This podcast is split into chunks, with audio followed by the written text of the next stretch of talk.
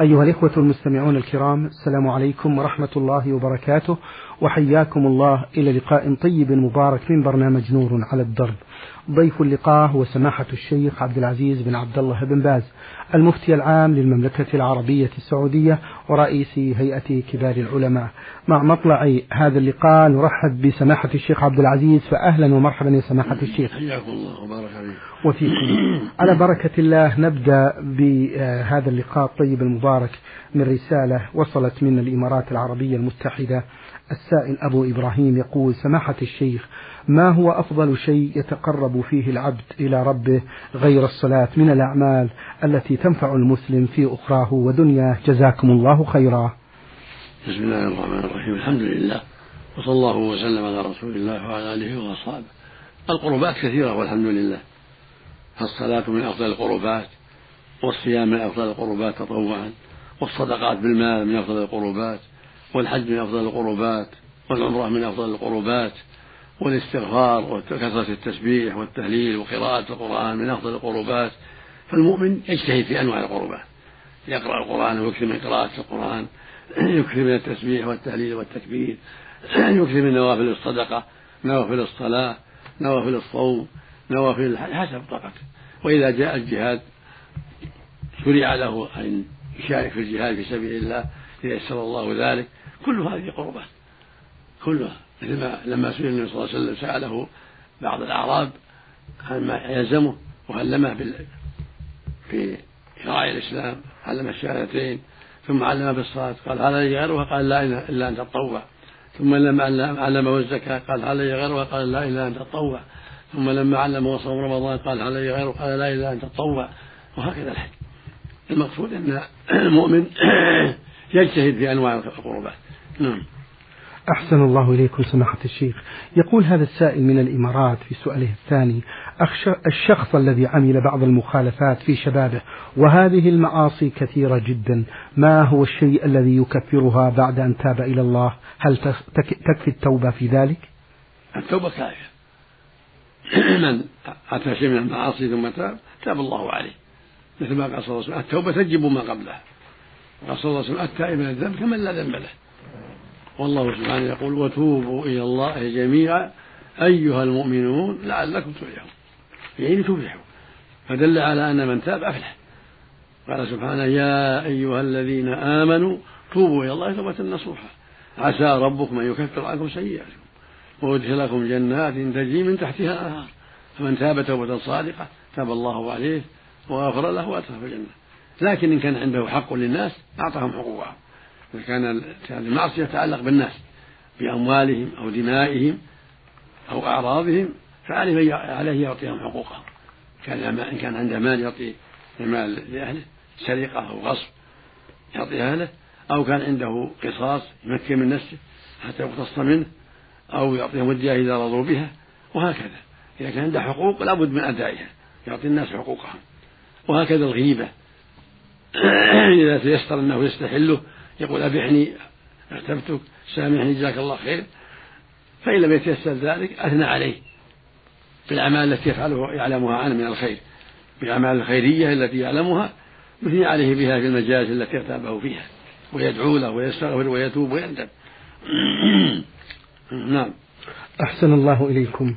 هذا السائل سماحة الشيخ يقول أرجو آآ آآ أرجو بيان حول لبس المرأة المحرمة للنقاب في حالة العمرة والحج. ما حكم ذلك يا سماحة الشيخ؟ الرسول صلى الله عليه وسلم نهى لبس النقاب. قال لا تنتقي المرأة ولا تلبس قفازين وهي محرمة. فليس لها أن تلبس النقاب وهو ما يصنع للوجه. النقاب ما يصنع للوجه وفيه نقو أو نقبان يسمى نقاب. ولكن تلبس بدالة الخمار الشيل على وجهها. أو شيء من آخر يطرح على وجهها عند الرجال ويكفي عن النقاب. إذا كانت محرمة. أما غير المحرمة فلا بأس تلبس النقاب. لكن المحرمة لا تلبس النقاب ولا الخف ولا الجوربين ولا ما يكون في في اليدين. وما يقال لهم القفازان. إذا كانت محرمة لا تلبس القفازين ولا تلبس النقاب. ولكن تجعل على وجهها حمارا يستره وتغطي يديها بجلبابها أو عباءتها ونحو ذلك. المرأة التي أدت العمرة أو الحج وهي منقبة هل عليها شيء؟ لا ما عليها أدم جاهلة ما عليها نعم. شيء. فإن كان متعمدة فعليها الصدقة في ثلاثة أصواع ستة مساكين.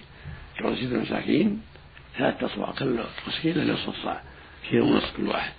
أو تصوم ثلاثة أيام أو تذبح شاة إذا كانت متعمدة. تعلم أنها ما يجوز لها وتعمدت عليها الكفارة وهي إطعام ستة مساكين لكل مسكين نصف صاع يعني كيلو ونصف أو ذبح شاة أو صيام ثلاثة أيام. إذا تعمدت يصدقها وهي تعلم أنه ما يجوز في حال إحرامها. أحسن الله إليكم وبارك فيكم سماحة الشيخ. هذا سائل مقيم في المملكة العربية السعودية يقول سماحة الشيخ صلاة تحية المسجد. هل يصليها الإنسان كل كل ما يدخل المسجد أي كل أي بعد كل صلاة أم مرة واحدة في اليوم؟ وهذه الصلاة هل تكفي عن السنة أم لا؟ جزاكم الله خيرا. السنة في من دخل المسجد وهو على طهارة أن يصلي ركعتين تحية المسجد. لقول النبي صلى الله عليه وسلم إذا دخل أحد المسجد فلا يجلس حتى يصلي ركعتين. والوقت الآخر فليركع ركعتين قبل أن يجلس. هذا السنة. في أي وقت؟ في الضحى في الضحى في الظهر في العصر في المغرب في أي وقت. ليس لها وقت نهي على الصحيح. حتى ولو بعد العصر. إذا دخل ليجلس ينتظر المغرب يصلي ركعتين.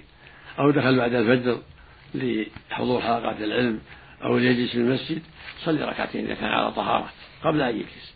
ليس لها وقت نهي. هذا هو المشروع للمسلم وهي سنة مؤكدة. ولو دخل المسجد مرات صلى كما دخل. لو دخل الضحى مرتين أو ثلاث أو الظهر أو العصر أو الليل كل ما دخل وهو على طهارة يصلي ركعتين. ولو دخل وصلى الراتبة راتبة الظهر سدت عن تحية المسجد لو صلى راتبة الظهر ركعتين أو أربع ركعات الراتبة قال الظهر السنة أربع تسليمتين. فإذا صلاهما سدت عن تحية المسجد وهكذا إذا دخل الفجر وهو ما صلى الراتبة في بيته صلى الراتبة في المسجد كفت عن تحية المسجد. ركعتين سنة الفجر تكفي عن تحية المسجد والحمد لله. أحسن الله إليكم وبارك فيكم سماحة الشيخ. هذا سائل للبرنامج رمز لاسمه بألف ألف يقول عندي آه اثنان من إخواني لا يصلون أخلاقهم سيئة مع الجميع حتى مع الوالد والوالدة. وهم منعزلين عنا فلا يخالطوننا. وما حكم مقاطعتهم أنا وإخوتي لهم؟ جزاكم الله خيرا يا سماحة الشيخ. إذا كان أخواك لا يصليان فالواجب نصيحتهما والحرص على توجيههما إلى الخير وعلى والدك أن يجتهد في نصيحتهما وأنتم معه أيضا لعل الله يهديهما بأسبابكم. وإن استطاع أبوك تأديبهما أدبهما. يقول النبي صلى الله عليه وسلم مروا أولادكم بالصلاة السبع واضربوهما إلى عشرة. فإذا كان أبو العشر يضرب فالكبير يضرب. فإن تاب ولا يقتل قتل. فإذا كان أبوك لا يستطيع وأنتم لا تستطيعون ارفعوا الأمر إلى الهيئة أو إلى المحكمة حتى يقام عليهم أمر الله. فالذي لا يصلي يستتاب فإن تاب وإلا قتل. يقول النبي صلى الله عليه وسلم في الحديث الصحيح بين الرجل وبين الكفر والشرك ترك الصلاة. ويقول صلى الله عليه وسلم العهد الذي بيننا وبينهم الصلاة فمن تركها فقد كفر. ويقول صلى الله عليه وسلم نهيت عن قتل المصلين. فدل على أن من لا يصلي يقتل. والله يقول جل وعلا فإن تابوا وأقاموا الصلاة وآتوا الزكاة فخلوا سبيله دل على الذي لا يؤدي الصلاة لا يخلى سبيله بل يقتل. ويقول صلى الله عليه وسلم بين الرجل وبين الكفر والشرك ترك الصلاة. ويقول صلى الله عليه وسلم رأس الأمر الإسلام وعموده الصلاة. ويقول صلى الله عليه وسلم العهد الذي بيننا وبينهم الصلاة فمن تركها فقد كفر. مقصودا الواجب عليكم وعلى الوالد العناية بهذا. نصيحتهما وتوبيخهما والحرص على هدايتهما فإن استقاما وإلا ارفعوا ارفعوا أمرهما للهيئة حتى يؤدبا لعلهما يصليان. فإن لم يصليا يرفع للمحكمة حتى يجري عليهم حكم يجري عليهما حكم الله. بالاستتابة فإن تابا وإلا قتلا جزاكم الله خيرا سماحة الشيخ.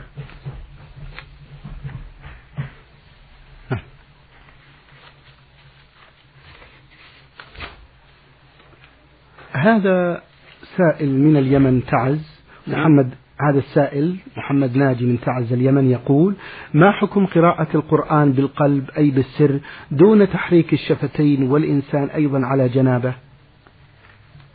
ليس هذه قراءة هذا استحضار هذا تأمل واستحضار ليس هذا قراءة. القراءة لابد تسمع لابد يكون بالشفتين باللسان والشفتين لابد من شيء يغنى يسمع يسمعه الإنسان. القراءة بالقلب ليست قراءة إنما هي تدبر وتأمل فقط. نعم. ولهذا لا بأس الجنوب غيره يتأمل ويتدبر بالقلب. نعم. أحسن الله إليكم. السائل الذي آه، كتب هذا السؤال إبراهيم عبد العزيز نصري ومقيم بالرياض يقول سماحة الشيخ هل كشف الوجه واليدين مباح للنساء لقول الرسول صلى الله عليه وسلم يا أسماء إن المرأة إذا بلغت المحيض لم يصلح أن يرى منها إلا هذا وهذا وأشار إلى وجهه وكفيه. الحديث هذا ضعيف عند أهل العلم. لا يصح النبي صلى الله عليه وسلم والمرأة عورة عليها ستر وجهها وكفيها كما قال كما قال الله جل وعلا وإذا سألتمون متاعا فاسألوهن من وراء الحجاب ذلكم أطهر لقلوبكم وقلوبهن. قال وقال الله جل وعلا ولا يبدين زينتهن إلا لبعولتهن أو آبائهن إلى الآية. والحديث حديث أسماء هذا المذكور ضعيف ليس بصحيح. نعم. ما حكم الاستدلال بالأحاديث الضعيفة يا سماحة الشيخ؟ لا يصح استدلال بها. الحجه في الحديث الصحيح أو في القرآن. نعم. هل يجوز السائل يقول هل يجوز لي قراءة آية الكرسي والمعوذتين مثلا قبل النوم من غير وضوء وبدون لمس المصحف؟ نعم إذا كان على على غير جنابة يقرأهما ولو كان هو على وضوء يقرأ آية الكرسي قل هو الله أحد المعوذتين عند النوم ولو كان هو على وضوء لكن الأفضل أن ينام على وضوء السنة يتوضأ وينام على وضوء نعم. جزاكم الله خيرا سماحة الشيخ. هذا السائر ياسر القحطاني يقول في هذا السؤال بالنسبة سماحة الشيخ لقراءة الفاتحة في كل ركعة هل هي واجبة وهل يغني عنها شيء؟ وإذا لم يترك الإمام فرصة لقراءتها هل يتحمل ذلك مأجورين؟ الواجب أن تقرأ, أن تقرأ في كل ركعة. لقول النبي صلى الله عليه وسلم لا صلاة لمن لم يقرأ بفاتحة الكتاب. لا صلاة لمن لم يقرأ بأم الكتاب. لا تجب صلاة لا يقرأ فيها بأم الكتاب. ولأنه كان يقرأها في كل ركعة. ويقول صلوا كما رأيتم يصلي. والمأموم يقرأها ولو لم يسكت إمامه يقرأها في كل ركعة. لقوله صلى الله عليه وسلم لعلكم تقرؤون خلف إمامكم. قلنا نعم. قال لا تفعلوا إلا بفاتحة الكتاب فإنه لا صلاة لمن لم يقرأ بها. يقرأها المأموم وإن كان إمامه لم يسكت يقرأها بينه وبين نفسه ثم يسكت ثم ينصت. أحسن الله إليكم. من أسئلة السائل يقول سماحة الشيخ ما حكم الدعاء ورفع اليدين بعد استراحة الخطيب يوم الجمعة؟ وما هي أوقات الإجابة في ذلك اليوم؟ جزاكم الله خيرا. رفع اليدين لا أعلم ورد في هذا الشيء لكن الدعاء طيب. بين في بين خطبتين إذا ترجى الإجابة. وهكذا في السجود في صلاة الجمعة وفي التحيات قبل الشهادة وبعد صلاة النبي صلى الله عليه وسلم. الدعاء ترجى إجابته في آخر صلاة الجمعة قبل أن يسلم وفي السجود. كل هذا كل هذا محل دعاء. وكذلك في بين فيما بين السجدتين إذا دعا ترجى الإجابة. أما رفع اليدين ما أعلم ورد في هذا شيء. في هذا في هذا الوقت ولعل عدم الرفع أولى لعدم وروده. والأصل جواز رفع اليدين. لأن النبي صلى الله عليه وسلم أخبر أن رفع اليدين من أسباب الإجابة. فإذا رفع يديه في موضع لم لم يعلم عن النبي صلى الله عليه وسلم أنه رفعه وترك فلا حرج. أما الموضع الذي يعرف أن النبي ما رفع لا يرفع. مثل خطبة الجمعة لا يرفع لأن النبي ما رفع يديه في خطبة دعاء الجمعة في دعاء خطبة الجمعة. ولا في الدعاء بين السجدتين ولا في الدعاء في التحيات لا يرفع. ولا إذا سلم من الصلاة الفريضة لا يرفع. لأن النبي ما رفع في هذه المواضع أما إذا رفع في دعوات إذا دعا ربه رفع بينه وبين ربه.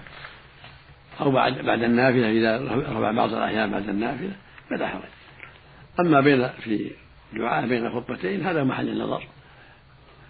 لم يبلغنا النبي صلى الله عليه وسلم رفع فالترك أحوط في مثل هذا.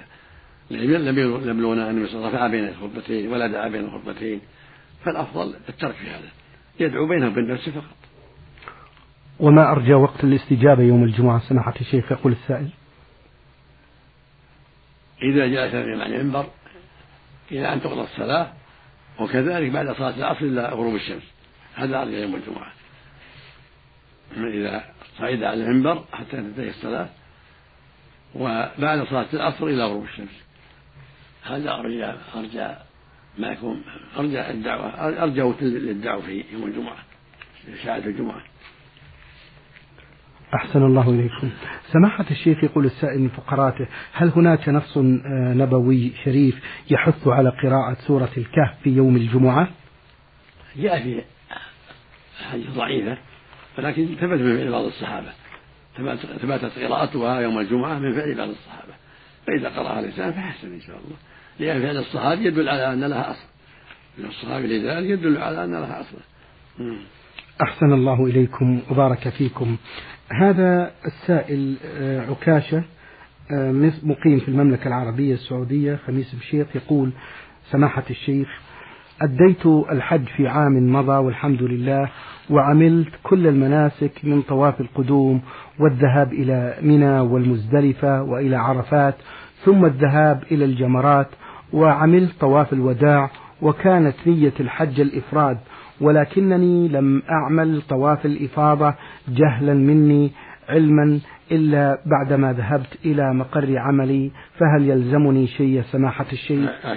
يقول ذهبت إلى الحج في عام مضى والحمد لله وقمت بجميع المناسك من طواف القدوم والذهاب إلى منى والمزدلفة وإلى عرفات ثم الذهاب إلى الجمرات وعملت طواف الوداع وكانت نية الحج الإفراد. ولكنني لم أعمل طواف الإفاضة جهلا مني علما إلا بعدما ذهبت إلى مقر عملي علمت بذلك فماذا يلزمني؟ يلزمك أن ترجع وتطوف طواف الإفاضة. والحمد لله. عليك أن ترجع تطوف طواف الإفاضة ولو بعد مدة.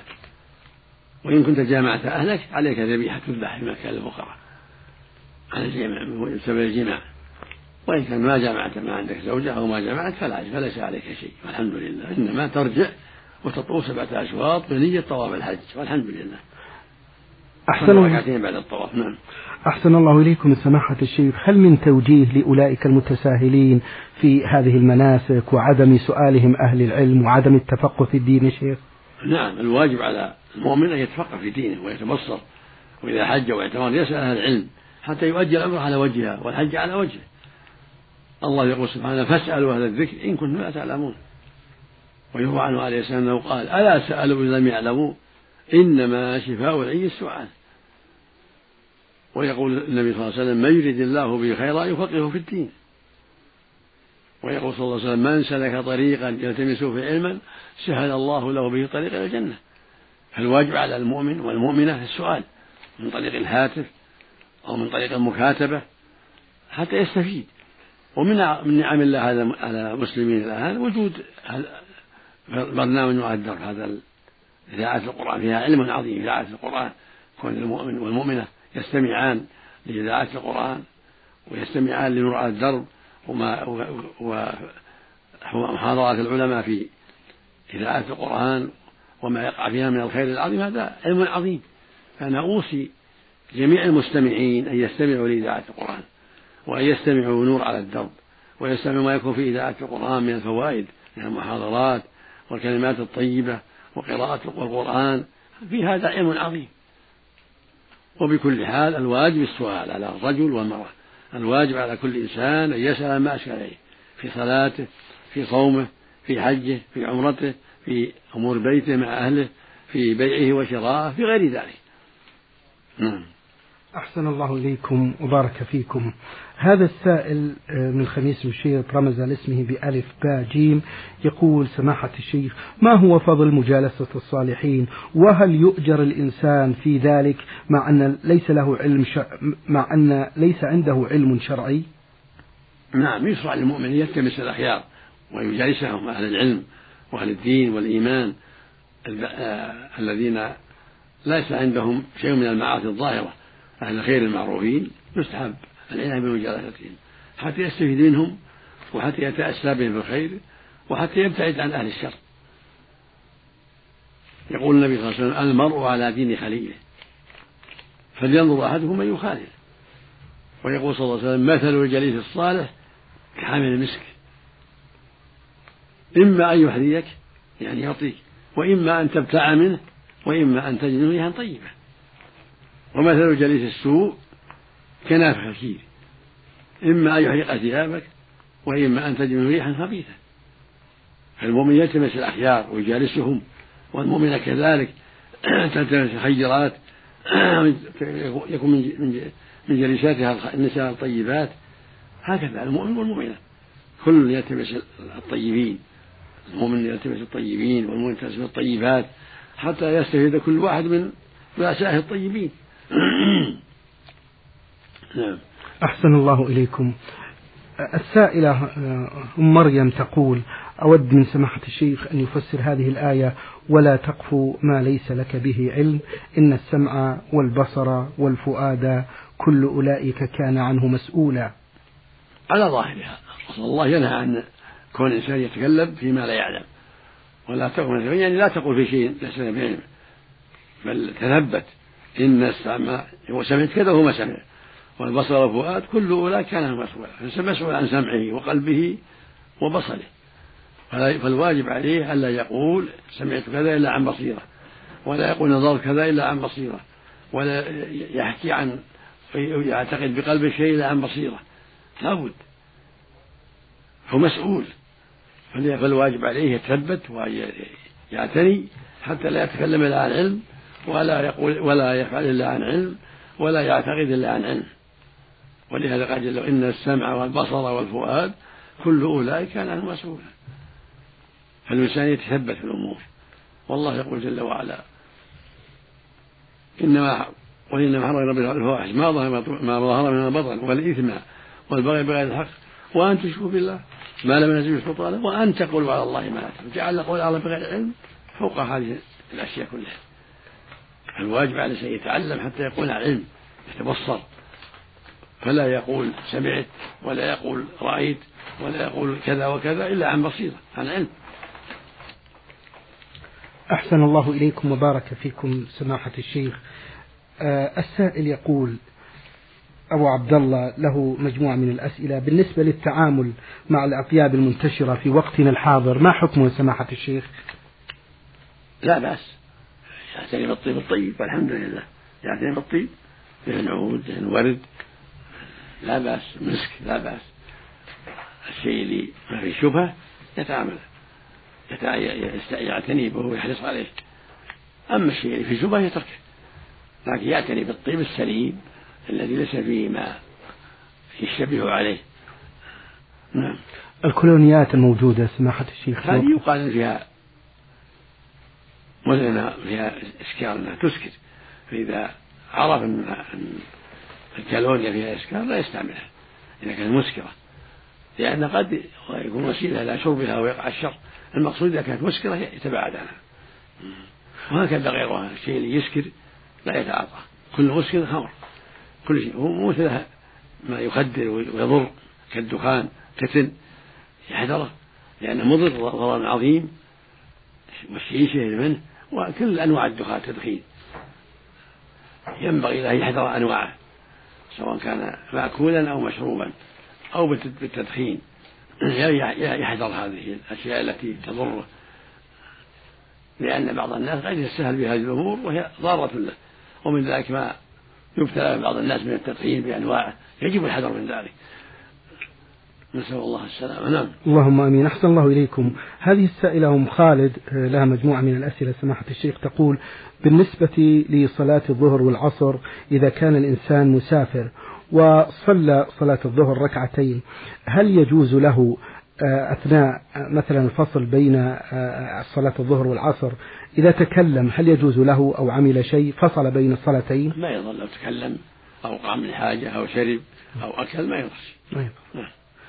أيضا بالنسبة تقول إلى إذا كان الإنسان في الصلاة هل الرد على التليفون أثناء الصلاة لا يجوز؟ أي رفع السماعة لإشعار المتصل بوجود أهل البيت؟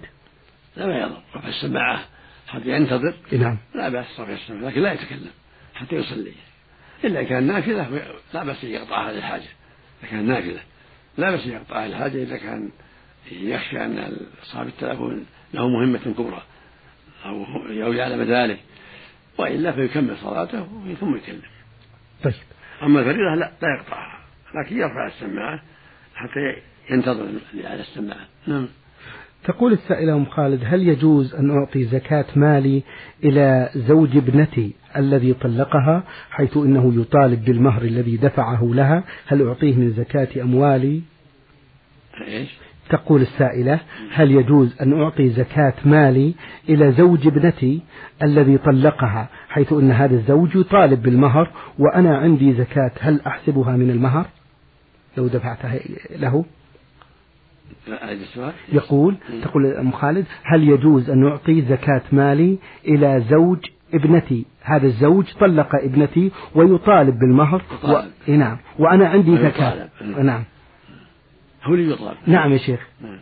يطالب بمهرها الذي يطالب. يطالب. نعم. تطلبه مهرها نعم يا شيخ. لا لا تعطيه إياه لأن معناها يعطي بنتها اي نعم. حتى يعطي بنتها لا لا تعطي غيرها من الفقراء. مم. خلاص. الله يقول في سؤاله كثيرا ما أكرر الوضوء في صلاتي. فهل يجوز لي هذا لأنني أشك في وضوئي؟ وماذا تنصحونني يا سماحة الشيخ مأجورين؟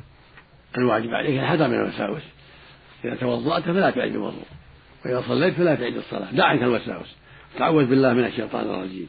إذا توضأت فالحمد لله. لا تطاوع الشيطان. وإذا صليت فالحمد لله. لا تطاوع الشيطان. وإذا غلب عليك انفت عن يسارك في الصلاة. انفت عن يسارك ثلاث مرات. قل أعوذ بالله من الشيطان الرجيم.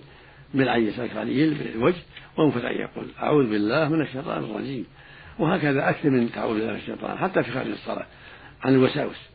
لأن العدو إذا رأى منك اللين طمع فيك وآذاك بالوساوس. عدوك فالواجب الحذر منه. إن الشيطان لكم عدو فاتخذوه عدوا. أحسن الله إليكم سماحة الشيخ. الحقيقة كثر في زماننا هذا.